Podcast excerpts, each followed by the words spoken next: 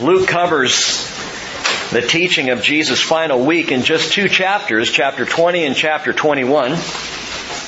After his triumphal entry, as we talked about Sunday, we've been jumping around a bit to, to make some things fit just in our own scheduling here, but uh, chapters 20 and 21 are Luke's accounting of the teachings of Jesus. It's definitely not all the teachings of Jesus in that final week, but it gives us a real clear picture of what was going on of how Jesus was functioning there in Jerusalem in the last week prior to his crucifixion. So Luke 20 and 21 deal with that. Luke 21 is that Olivet discourse.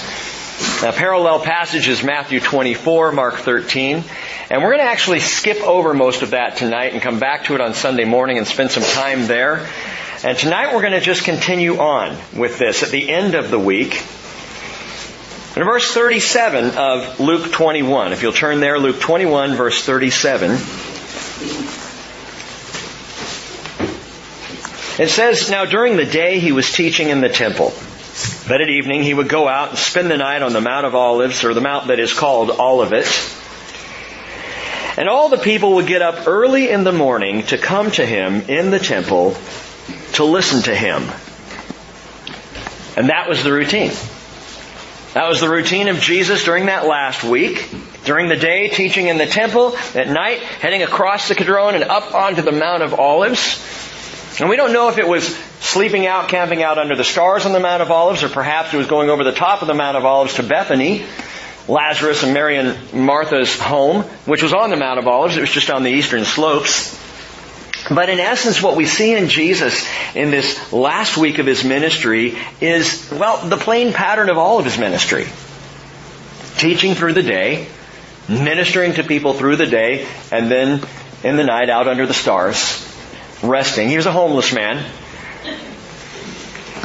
But here in Jerusalem, things were different than they are in the Galilee, than they were in the Galilee. The Galilee, and even today, if you go to Israel, you see the Galilee is such a quiet and restful and peaceful place, and Jerusalem is just the opposite. It's just intense, busy, and there's just kind of an, a constant, I don't know, all, all, almost like a power there.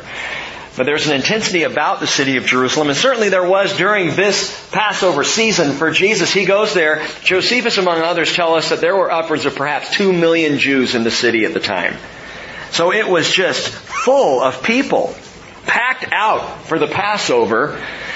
And so Jesus would be in and among the people through the day teaching, again, there in the temple, but then heading out in the evenings where he, where he took his rest. Where Jesus was concerned for all the people in Jerusalem, there were really just two types. There were the early risers and there were the scrutinizers.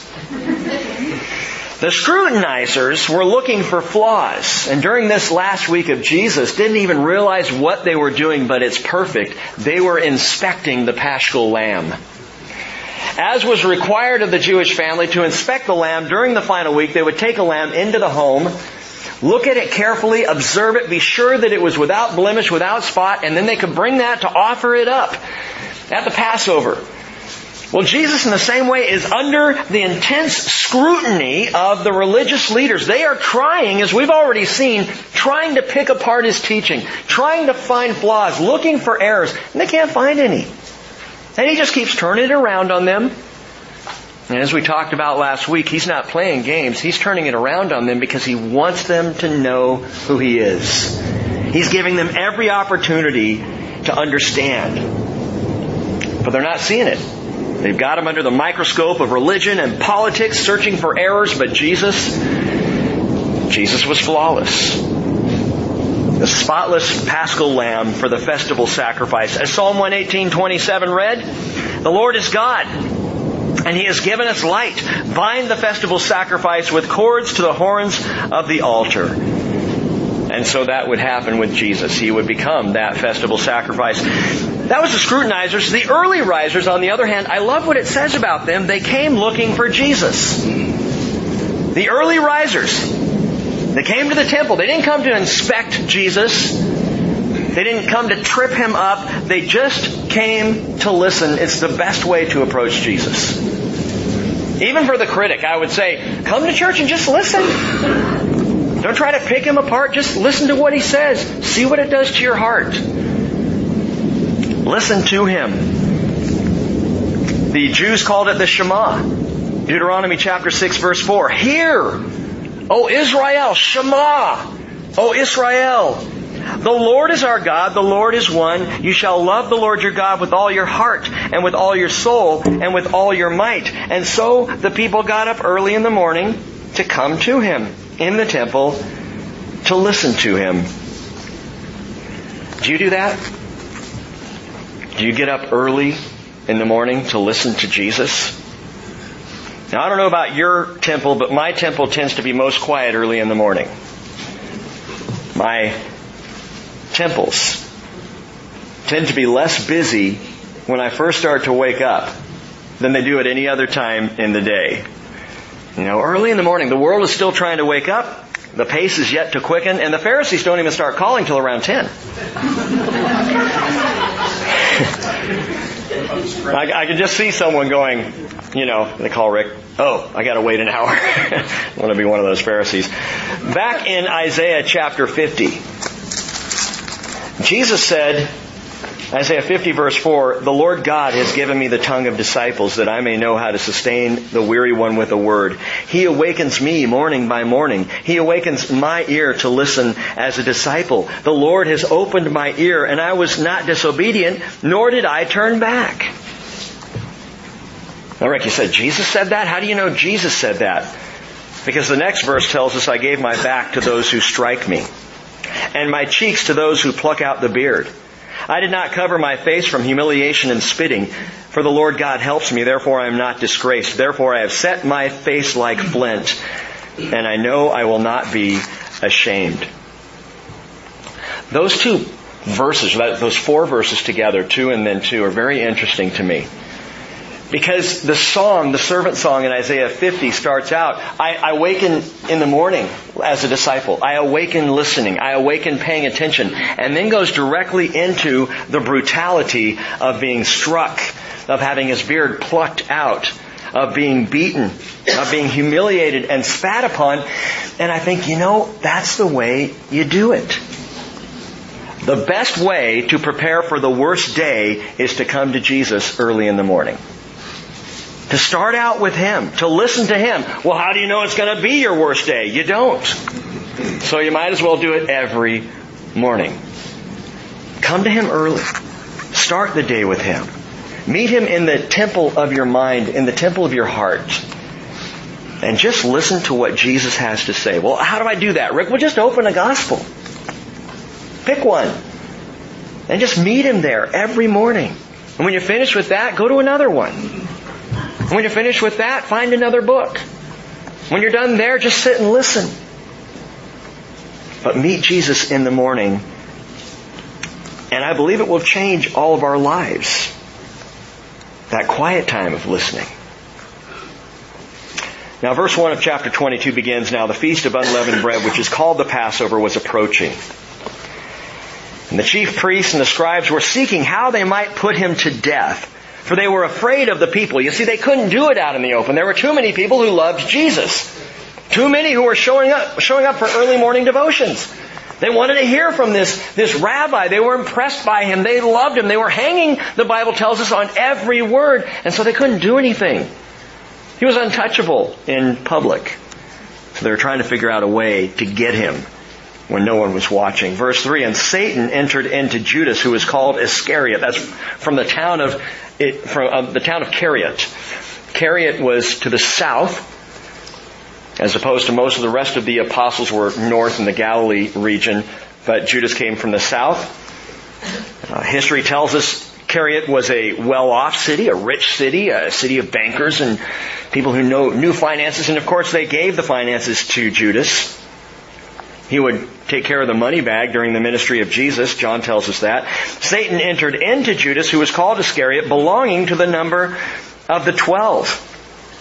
And he went away and discussed with the chief priests and officers how he might betray him to them. They were glad and agreed to give him money, so he consented and began seeking a good opportunity to betray him to them apart from the crowd. You know, the money they gave him was 30 pieces of silver, just as Zechariah prophesied, Zechariah 11 verses 11 and 12, that he'd be betrayed for 30 pieces of silver. That was the amount paid out for the betrayal of Jesus. Now it's interesting to me that Luke here tells us that at that time that Satan had entered into Judas. That's not what John says. John tells us in John 13, 27, during the Passover meal, after he had taken a morsel from Jesus, Satan then entered into him. Therefore, Jesus said to him, what you do, do quickly, and Satan goes out. Or Judas and Satan together. They go out. So was it that Satan entered him during Passover? Or did Satan enter him earlier in the day or perhaps earlier in the week? And I think the answer is both. I think Satan was coming and going. I think Judas was tormented to a degree. And I'm not saying that with compassion for Judas. Because the reality is, the luring influence of Satan on the life of Judas was a long time in play, and Judas was the instrument of betrayal. He was the instrument of betrayal. Matthew Henry says whoever betrays Christ or his truths or ways, it is Satan that puts them upon it. It's a work of Satan. That is, that is frontline warfare as far as Satan's concerned. If there's someone who can betray the cause of Christ, that's a person worth going after. But make no mistake where Judas is concerned. He chose this. He chose it. For all the modern theology that says, you know, Judas was doing other things. He was just misunderstood. That was the problem. Or, or perhaps Judas was really just trying to force Jesus' hand so that he would finally express himself as the king. Some actually think that, that, that Judas looked at Jesus and said, I know he's got the power and he's the king, so if I betray him, it'll all come out and he'll be able to take his throne and maybe that's the role that I am supposed to suffer. That's not anywhere in the Bible. It's a bogus understanding. Judas had been walking in quiet betrayal for a long, long time. By his own choice. John chapter 12 verse 6 says he was a thief, and as he had the money box, he used to pilfer what was put into it. That was an ongoing issue. And I point this out to say, and I know there are those who disagree with me on this, but I think we have gotten way too loose with the term disease in our culture.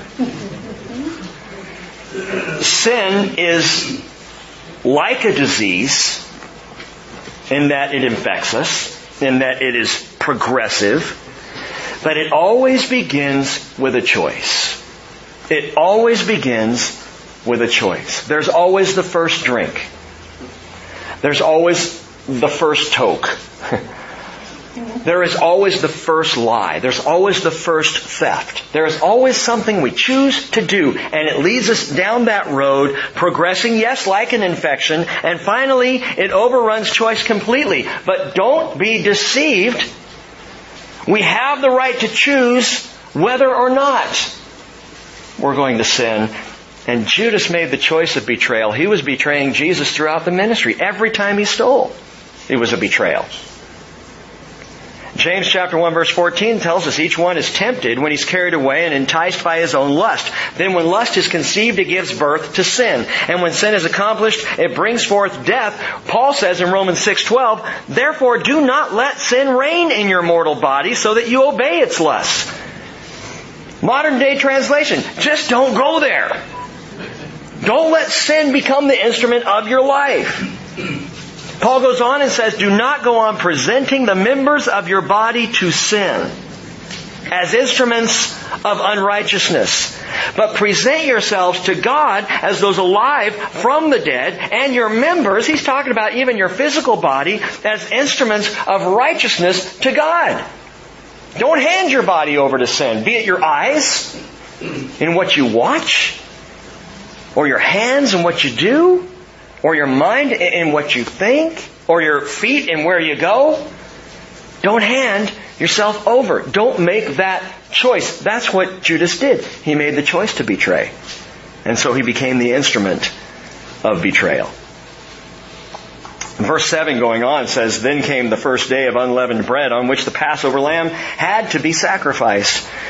And Jesus sent Peter and John saying, Go and prepare the Passover for us so that we may eat it. They said to him, Where do you want us to prepare it? And he said, When you've entered the city, a man will meet you carrying a pitcher of water. Follow him into the house that he enters. And you shall say to the owner of the house, the teacher says to you, where is the guest room in which I may eat the Passover with my disciples? And he will show you a large, furnished upper room. Prepare it there. And they left and found everything just as he had told them, and they prepared the Passover. Have you found everything just as Jesus has told you? In your life?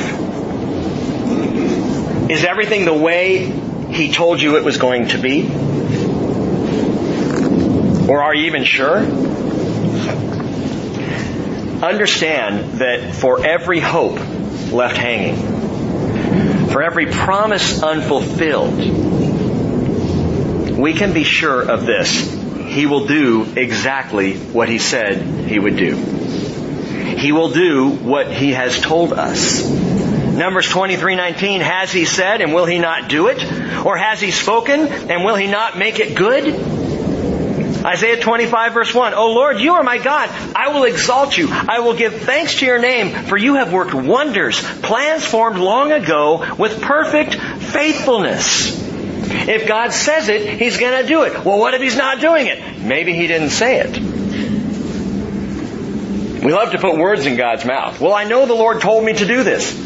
And it's just not working out. Maybe He didn't tell you in the first place. Because I guarantee you, if it's of the Lord, He's going to make it happen. If it is of the Lord, it will come about. It may not come about on your calendar. May not be this year or next year or 10 years from now, but if the Lord's told you, He's going to make it happen. And if it doesn't happen, it wasn't from the Lord. It's pretty simple. I work that way. Jesus here had obviously planned ahead for the Passover. When he sent Peter and John on into, into the city, he knew what he was doing. He knew he'd already made arrangements. He'd already set things up. But the main thing to note about this is it's interesting, these were covert operations. This was stealthy. Obviously secretive. Follow the man with the pitcher. He's the guy. Now that's unusual. When we were studying Mark, we talked about this. The women typically carried the pitchers of water. It's not a sexist thing, it's just a cultural thing. The women carried the pitchers of water. The men, where there was water to be carried, would carry the big heavy skins of water. You know, the skins for watering the flocks and the herds, but the women were the water carriers of the pitchers in the homes. And so typically in Jerusalem, in the city, you'd see the women with the pitchers of water. All of a sudden here goes a man. Well, that's weird. That's a little different. That's a sign, Jesus said. When you see that, you follow him. And tell him, Jesus says, the rabbi says. Which rabbi? You know how many rabbis were in Jerusalem at that time? But it was code. I'm convinced. The rabbi says, we're in need of the room. Oh, oh, okay. And the man's knowing who the rabbi is. The whole thing is set up furtively so as not to be detected. And by the way, it also appears to be a day early. The synoptic gospels, that is Matthew, Mark, and Luke, they all present the Last Supper as happening on Passover. John comes along, writing his gospel 60 years later, and clearly indicates Jesus died on Passover. That Jesus is, John works very hard in his gospel to present clearly, I believe inspired by the Spirit, Jesus is the Passover lamb. Later on, Paul will call him, will call him Christ our Passover. And so John says Jesus died on the Passover. Matthew, Mark, and Luke say, yeah, but the, the Last Supper happened on the Passover. So which one is it? How does it work? Three possible explanations. First of all, one week. That is Passover, which was a single day, and then the Feast of Unleavened Bread, which began immediately and ran for seven days following Passover, was all called Passover. At least to the Jews. They would refer to the Feast of Unleavened Bread and the Passover as Passover, Pesach. They just call the whole thing together. It's easier that way. Collectively, all eight days. In fact, you see that in verse 1 up above. Now the Feast of Unleavened Bread, which is called the Passover, was approaching.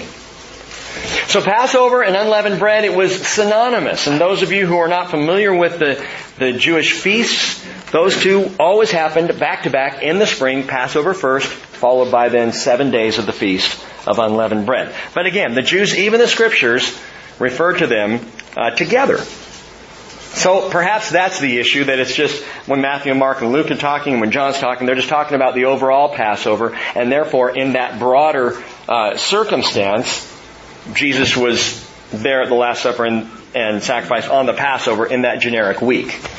I don't think so. Then why'd you tell us, Rick? I'm just taking up time. Really. Second thing to note, possibility here, two calendars were at play. There were two legitimate calendars used by the Jews in the first century for observing the Passover.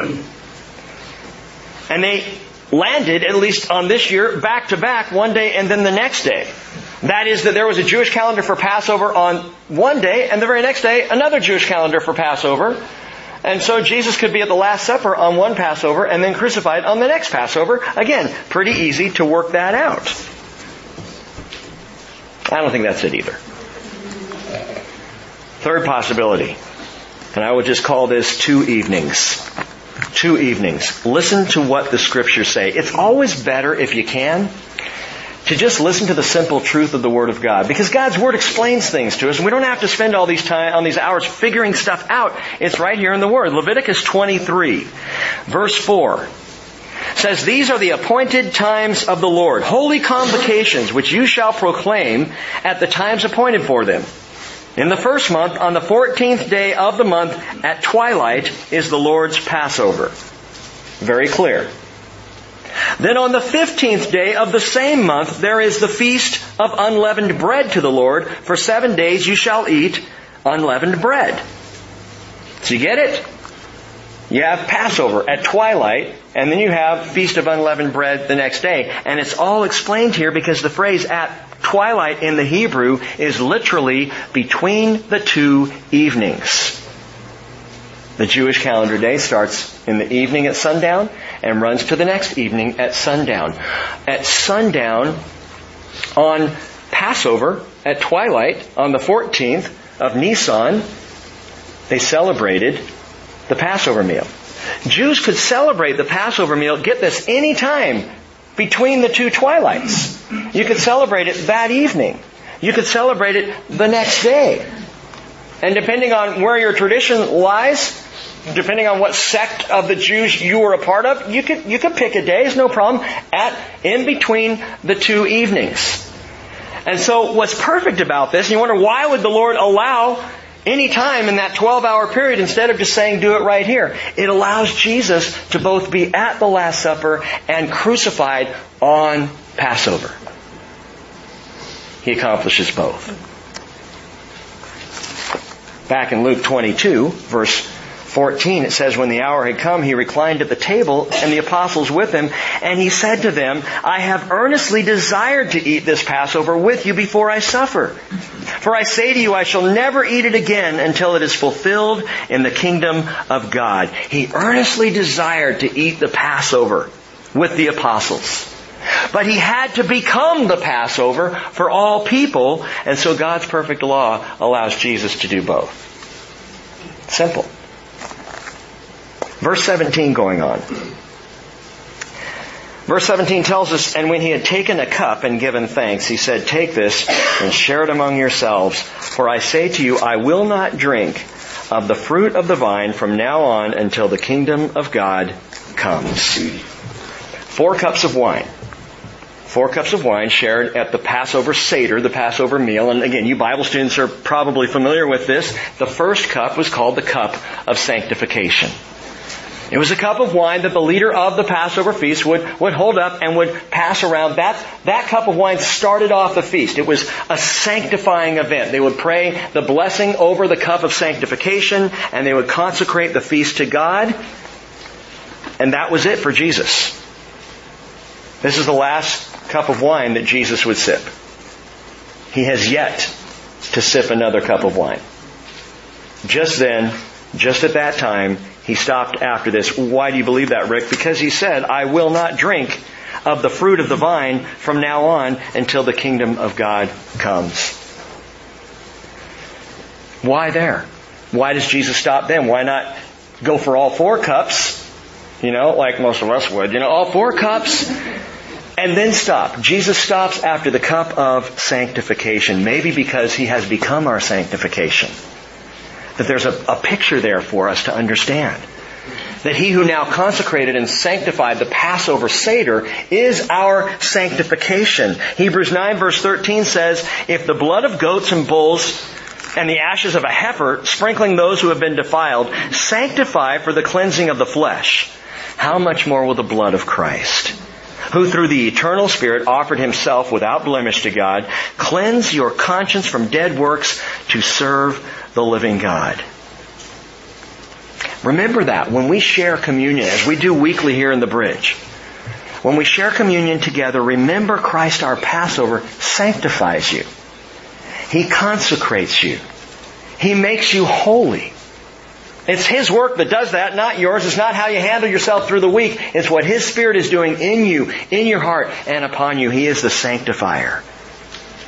But there are three more cups, none of which, again, were drunk by Jesus. The second and the fourth cup are not mentioned by Luke at all. I'll mention them tonight. The second cup is called the cup of praise. They would have a second cup of wine. Cup of praise.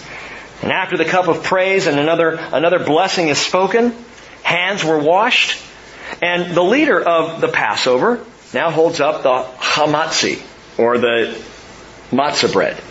He holds it up, he gives a blessing over the bread, and then he breaks off pieces of the bread and begins to pass them around to everyone seated at the table. And Jesus does that but says something a little unexpected, verse 19. And when he had taken some bread and given thanks, he broke it. All that's to be expected.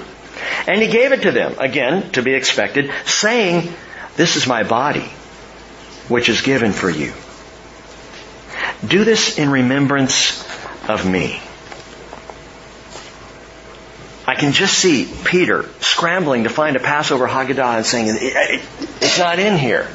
Where did he get that? Is this some new thing Jesus is coming up with? Yeah. Unleavened bread speaks of sanctification in the Bible, but, but, but his body? Oh Lord, this is not traditional. I heard somebody say as we came in and we were, we were preparing communion, communion on a Wednesday night? Oh, it's not traditional. We don't normally do that, right? What are you doing, Jesus? And I wonder if in that moment any of the apostles immediately recalled what Jesus had said earlier in his ministry. John 6:53 Truly truly I say to you unless you eat the flesh of the son of man and drink his blood you have no life in yourself. He who eats my flesh and drinks my blood has eternal life and I will raise him up on the last day. And so the matzah is broken and it's passed out and it's shared and Jesus says it's me. It's my body. And I would imagine on that Thursday night you could hear a pin drop as the guys are passing this around going, Jesus has been weird before, but this is unbelievable. He's doing something here. I, I think, and I can't prove this, I think there was a heaviness on the whole evening. And as Jesus is going to continue on in, in what John shares, the Thursday night discourse, John 14, 15, and 16, it's some heavy stuff. It's beautiful. It's encouraging, but it's, it's weighty. This is it. There is a sense of the end going on among the apostles here. And even in this breaking of bread and his body, and he said he was going up to Jerusalem and they were going to scourge him and they were going to beat him and they were going to crucify him and kill him. And here comes the bread and this is my body. And I wonder where their hearts were. Now, the next thing to happen in the Passover Seder is the third cup. But before the third cup, something happens today that did not happen in Jesus' day. And I gotta mention this because I just think it is so cool. And it is called the search for the afikomen. The afikomen, it, it's at the beginning of the meal. They take three matzahs, three unbroken loaves or, or, or, matzah breads, and they put them in what's called a unity bag or sometimes a, a napkin and it separates into three compartments. So three pieces of matzah bread, first, second, and third, separate compartments put all together. I find that fascinating. Because from a Christian perspective, Father, Son, Holy Spirit. From a Jewish perspective, if you ask a rabbi why, he'll go, if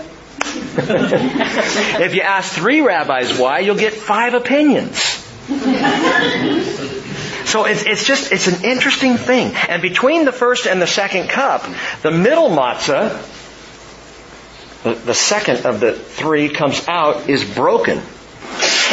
Half is put back in and the other half is hidden away somewhere in the house. And it's left hidden. And they say, well, it's kind of a tool for our children to keep them engaged in Passover, otherwise they would pass out. So they, we want them to have something to look forward to. You know, something to be involved in here. Interesting. After the memorial part of the meal and the second cup of wine, the kids go on a search for the afikomen, and the one who finds it, they get a prize. Rabbis say the afikomen, that piece of matzah, replaces the Passover lamb. And I would tend to agree. Replaces the Passover lamb because we can't kill a lamb today. The, the Jewish people have no temple, therefore no ability to sacrifice the paschal lamb. So, so the afikomen, that replaces that. And interestingly, afikomen is the only Greek word in an entirely Hebrew ceremony. It's a Greek word that means that which is coming. I mean, it just, it just continues to, to get deeper here. It's thought that the afikomen was perhaps added by Jewish Christians in the first century when Greek was the common language, and they snuck it into the Passover, and it's been there ever since. As Jesus, the second person of the Trinity, was taken out, broken, his body wrapped in a napkin, and hidden, placed in the grave until he was discovered alive. It's a remarkable parallel. And now in verse 20, continuing on, we come to the next cup. This will be the third cup. In the same way, he took the cup after they had eaten, saying, This cup, which is poured out for you, is the new covenant in my blood. It's the most important cup of the Passover meal. It's the cup of redemption. And that's the one Jesus is handing. Not drinking it himself, mind you, but passing it around to the apostles as a symbol of the redemption that is about to come for them, the redemption that is ours as we look back. When we take communion, that's the cup we're sharing. The cup of redemption. It's the cup that Jesus connects to his own blood. 1 Corinthians 11:26 as often as you eat this bread and drink the cup you proclaim the Lord's death until he comes and so the cup of redemption is a proclamation that we are saved Jesus instituted it right there what about the fourth cup? None of the gospel writers mention that one at all. There is a fourth. At the end of the meal, it's the last thing they do is share a final cup of wine, and then there's a, a hymn that is sung. The fourth cup is called the cup of acceptance, or, and I like this better, or it's also called the cup of anticipation. And I think maybe that's the one that Jesus is waiting to share. The cup of anticipation. I am not going to drink of the fruit of the vine again until, he says, until I come in my kingdom. He anticipates what will be a joyous event. A marvelous, wonderful, fantastic event. When we all will share, we will all toast the Lord. Might this cup be raised at the marriage supper of the Lamb? Revelation 19 verse 9. Perhaps or I think more likely at the inauguration of the millennial kingdom. Can you even imagine that? I think he wants us to. Imagine being there, raising the glass to Jesus in glorious acceptance of the brand new consecrated kingdom. Well, we're not going to drink wine and get like all drunk, are we? A, will be in heavenly bodies. B, probably not even the kind of wine we drink today. I won't go into that right now. I could. I won't. But that's not the issue. The wine in terms of the Bible is a picture, a symbol of joy, symbol of celebration, and a symbol for us of the blood of Christ that brings us to the kingdom in the first place. This was not the beginning of the end. This was the beginning of the beginning. The Hebrew writer says in Hebrews 12:24, "You have come to Jesus, the mediator of a new covenant, and to the sprinkled blood, which speaks better than the blood of Abel." And I love that contrast. The blood of Abel and the blood of Jesus Christ. And the blood of Jesus is far better. Why? Abel's blood cries out, vengeance! As he was slain by his brother, the first murder in history. Innocent Abel out tending the flocks, killed by Cain in a jealous rage. Vengeance! Abel's blood cries out from the ground. Jesus' blood cries out redemption. Redemption. Abel's blood spilled out of a victim. Jesus' blood poured out of a savior. Abel didn't know what was happening. Jesus knew exactly what he was doing. But there's something else here in the new covenant of Jesus' blood. It's something that we still struggle with today. And it is the huge, it is a vast difference between the blood of Abel and the blood of Jesus. Abel's blood signifies division between brothers. Jesus' blood signifies unity between brothers and sisters. Paul says in 1 Corinthians 10 verse 16, is not the cup of blessing which we bless a sharing in the blood of Christ? Is not the bread which we break a sharing in the body of Christ? Since there is one bread, we who are many are one body, for we all partake of one bread. And that's so critical. So vital. And I, I wish, and I put this on myself as a pastor, and on us as a fellowship, even before I put it on the church at large, I wish that we saw more unity in the church. It'd be simple, really. All we need to do for unity in the church is proclaim the Lordship of Jesus Christ and the authority of God's Word. We accept the work of His Holy Spirit done, unified. But we take off on so many tangents primarily because so many places are not in God's Word. But it's unity that God calls us to. And it doesn't matter really what we call ourselves. In fact, I had lunch with a, another pastor today. We had a great time. And I had a real sense of unity, a real common purpose as we prayed for his church and prayed for mine and, and, and we, we shared that time together. And I was thinking, it doesn't matter. We can call ourselves Baptist. That's okay. You want to call yourself Baptist? Go ahead. John did. John the. We can call ourselves Methodist. You can say, well, I'm first repaired. you can say, I'm a bridger. Whatever.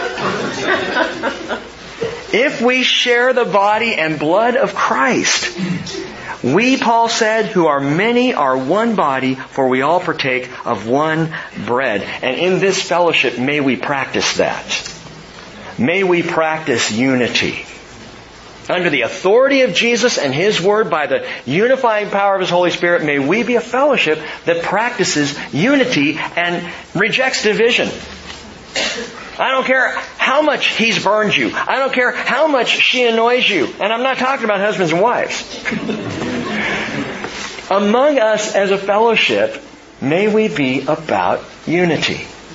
And understand that every Sunday, when we share communion together, and any other times we share it, be it in small groups or as we did tonight, you are sharing in the unifying body and blood of Jesus that is given to draw us together and not to push us apart. Well, the apostles apparently still needed to learn this, beginning tragically with Judas. Jesus says in verse 21, But behold, the hand of the one betraying me is with mine on the table. For indeed the Son of Man is going as it has been determined, but woe to that man by whom he is betrayed. And they began to discuss among themselves which one of them it might be who is going to do this thing. Translation. Finger pointing. Now we see in other gospels them saying, is it me? Is it me? Is it me? But you know somebody had to say, is it him?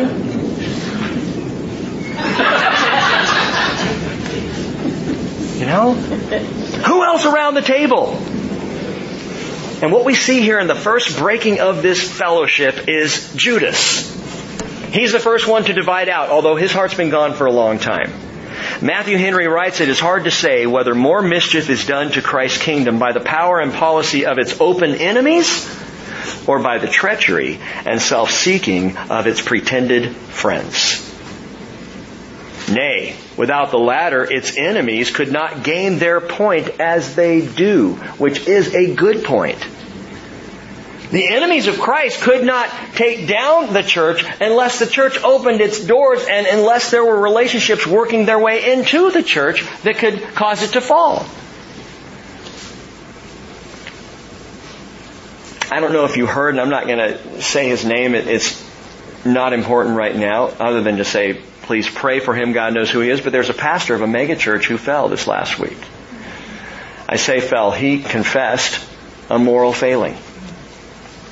This is a pastor that I know, that I respect highly, that I have learned from. But I mention this not because of the failing. Any human being is capable of it. I am so impressed with his church right now. Because A, there's no info on the internet about this, other than, yes, he stepped down for moral issues and he's going to focus on his relationship with the Lord and his family. That's it. You're not hearing anything else. I'm sure the press is digging because the press has gone after this guy before. But what I'm seeing here, and, and there's, a, there's a disclaimer on the church's website that says our pastoral staff is taking charge of things, doing, you know, covering all, all that needs to be covered in the preaching and teaching. And we are providing counseling for him and the family and we are working toward forgiveness, restoration. I mean, the whole nine yards. I sat there and read that and went, that's, that's unity in the body. That's how the church is supposed to work. Not kick them out quick as we can, but seek to restore and seek healing. And when the church functions that way, there's not a whole lot of room for the enemies to get in and divide. Well, Judas again, he'd already chosen to divide himself out. And by the way, Jesus' words underscore whose final responsibility Judas's actions were. Judas's. They were his responsibility. They were his choice. Listen again. Jesus says, the hand of the one betraying me is with mine on the table. Indeed, the Son of Man is going as it has been determined. Hey, that's been planned from the foundations of the earth. But woe to that man by whom he is betrayed. He made his choice. And he is judged by that choice. Well, while others are trying to figure it out, you know, who's going to betray Jesus? Who's the guy? And they're talking amongst themselves. Judas just slips out. No one even notices, really. John says some suppose that perhaps he was going to get supplies or going to get something Jesus needed. No one even thought about it, but he slips out. And suddenly, the divisive talk takes a completely different turn at the table. And there also arose, or there arose also a dispute among them as to which one of them was regarded to be the greatest. Thank you. Really? I mean, the question of most vile betrayer immediately leads to most valuable player. From one to the other like that, they're like, well, am I going to betray him? Are you going to betray him? Who's the betrayer? Well, I actually probably couldn't betray him because I'm actually one of his favorites anyway, so you know, I'm kind of one of the top dogs and I'm, I'm one of the greatest. So clearly it's not me. And off they go, and listen, both betrayers and most valuable players harm fellowship. Both do it.